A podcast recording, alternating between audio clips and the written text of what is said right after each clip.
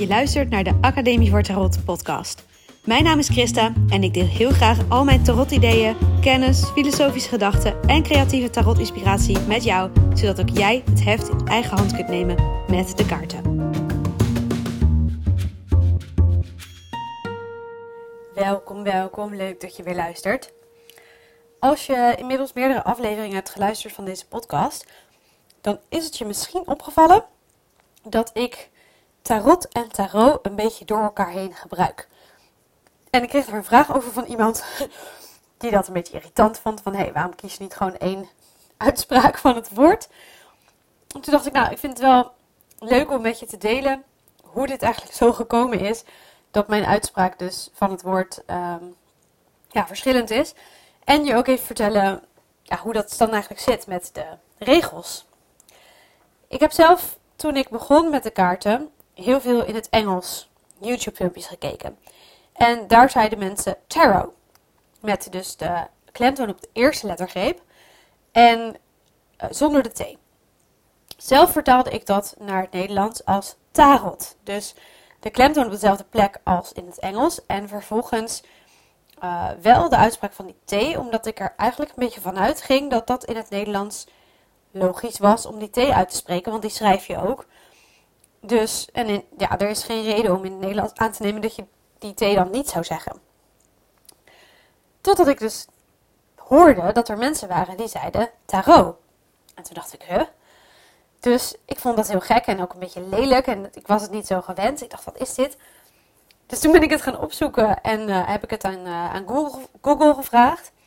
En als je dan bij Google Translate vraagt, uh, hoe spreek je dit uit? Dan hoor je een vrouwenstem en die zegt tarot. Of tarot. En toen dacht ik, oh, oké, interessant. Ik heb het in elk geval fout gedaan. Dus toen ben ik mezelf soort van gaan aanleren om het anders te doen. En toen ging ik eigenlijk in eerste instantie, liet ik het afhangen van degene met wie ik in gesprek was over de kaarten, wat mijn uitspraak was. Dus als iemand anders zei tarotkaarten, dan ging ik dat nadoen. Uh, ook zeggen in het gesprek. En als iemand zei tarotkaart, dan zei ik dat. En ja, eigenlijk heb ik daardoor zelf geen eenduidige voorkeur gekregen. Ik heb in elk geval mezelf afgeleerd dat ik het verkeerd zei, want dat vond ik niet kunnen.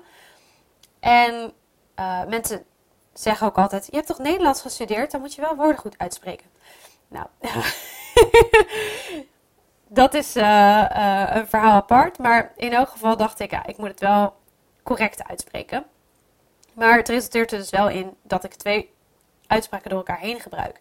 Ik vind zelf tarot prettiger, heeft een beetje mijn voorkeur, omdat ik het logisch vind dat je het uitspreekt zoals je het ook schrijft. En zeker als ik aan mensen vertel wat voor werk ik doe, dan vind ik het logischer dat je iets hardop uitspreekt waarvan ze dan zelf voor zich kunnen zien hoe je dat schrijft. En dan is er misschien eerder herkenning van, oh ja, tarot, dat heb ik wel eens ergens gelezen of zo, weet je wel. Um, terwijl de kans natuurlijk net zo goed is dat iemand het nooit gelezen heeft, maar wel van iemand anders gehoord heeft die het dan tarotkaarten noemt. En dan weet je helemaal niet hoe je het spelt. Dus nou, dat zit een beetje in mijn hoofd waarschijnlijk. Maar dat is dus wel de achtergrond. En daarom zeg ik ook meestal Academie voor Tarot en niet Academie voor Tarot. Maar een enkele keer zeg ik dat wel. En gebruik ik dus een beetje door elkaar heen. En ik weet dat sommige mensen dat heel irritant vinden. Die hebben zoiets van kies wat. Maar ja, op de een of andere manier is het bij mij niet, is er niet één manier blijven hangen voor altijd. En ik switch dus ook nog wel redelijk vaak als iemand anders dus zegt tarotkaarten, dan neem ik dat in het gesprek over en dan ga ik daar vervolgens ook op die manier op door. Ik weet dat er mensen zijn die best wel fel voorstander zijn van het ene of het ander, maar het is dus wel allebei correct. Ik heb wel later nog zitten denken, misschien is tarot historisch gezien een uh, logische uitspraak, omdat het heel goed zou kunnen zijn dat de kaarten in eerste instantie via Frankrijk bij ons terechtgekomen zijn. Het is natuurlijk een beetje een Franse uitspraak. En als je dan kijkt naar de Marseille-kaarten die in Frankrijk gedrukt werden in de 17e eeuw, kan ik me zo voorstellen dat het via daar hier terechtgekomen is. Toen was Nederland in die tijd ook veel meer Frans georiënteerd. En uh, ja, nou ja, en daar kwam het dan ook toen vandaan. Later kwam er natuurlijk vanuit Engeland de invloed van de Rider-Waite Smith, die gedrukt werd in 1909 voor het eerst. En zou dus best kunnen dat toen die tweede uitspraakvorm ontstaan is. Maar goed, ik heb hier geen onderzoek naar gedaan. Dit is gewoon een beetje uh, hoe ik daarover ga filosoferen. Het zou best interessant zijn om te kijken of, ja, ik zou het best leuk vinden als mijn theorie zou kloppen. Maar ik denk niet uh, dat daar echt uitgebreid onderzoek naar gedaan is. Maar ja, ik denk dat voor beide uitspraken dus iets te zeggen valt. En ik gebruik het dus door elkaar. Dus sorry voor de mensen die dat irritant vinden.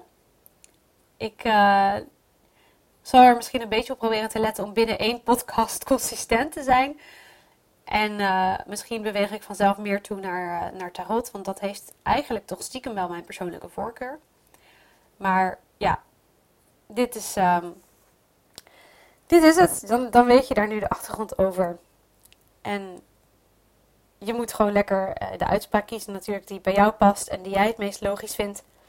Maar nu heb je context en weet je ook hoe dat dus ja, beide gewoon correct zijn. Dus in die zin is het niet zo dat één groep met voorkeur gelijk heeft en de ander niet. Want blijkbaar kun je in het Nederlands dus beide uitspraken gebruiken. Nou, ik hoop dat je het interessant vond om uh, te luisteren naar deze uh, beredenering. En uh, heel graag tot de volgende podcast. Doei!